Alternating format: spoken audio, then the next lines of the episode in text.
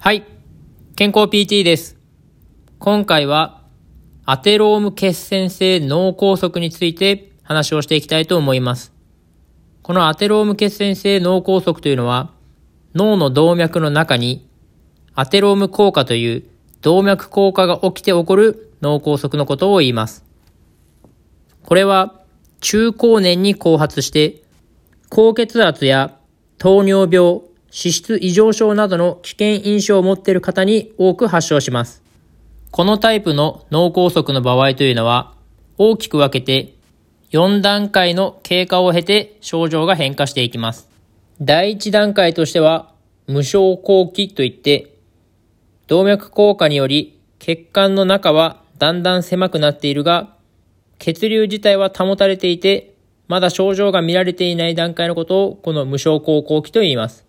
次の段階からは徐々に麻痺が現れていきます。次は TIA という一過性脳虚血発作というのが起こっていきます。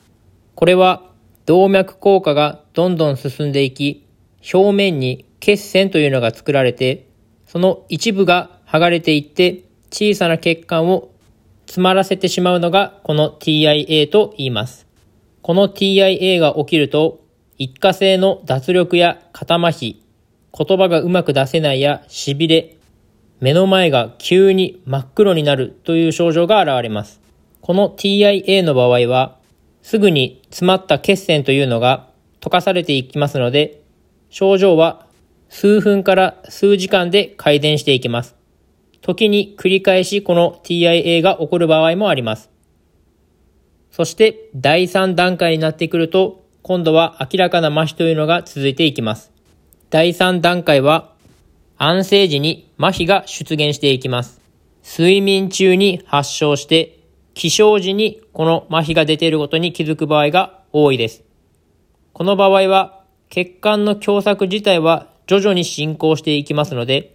側腹血行路というのが発達して、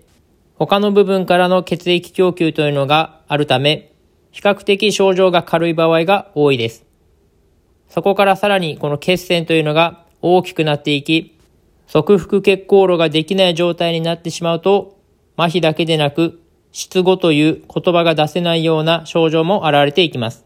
このような経過をたどって、アテローム血栓性の脳梗塞というのは起こっていきます。糖尿病や高血圧、高脂血症を持っている方というのは、このアテローム血栓性脳梗塞を起こす可能性がありますので、今回お話ししたような症状が現れた場合は、すぐに病院を受診されるようにしてください。一番大事なポイントとしては、TIA の状態の時にすぐに病院に行くことです。一過性の麻痺や失語というものが現れた場合というのは、その後数時間後の間に明らかな進行を認める場合が多いですので、TIA の症状が現れた段階で受診することが命を助けるための最良の手段になりますので、ぜひ注意されてください。今回は以上です。ではまた。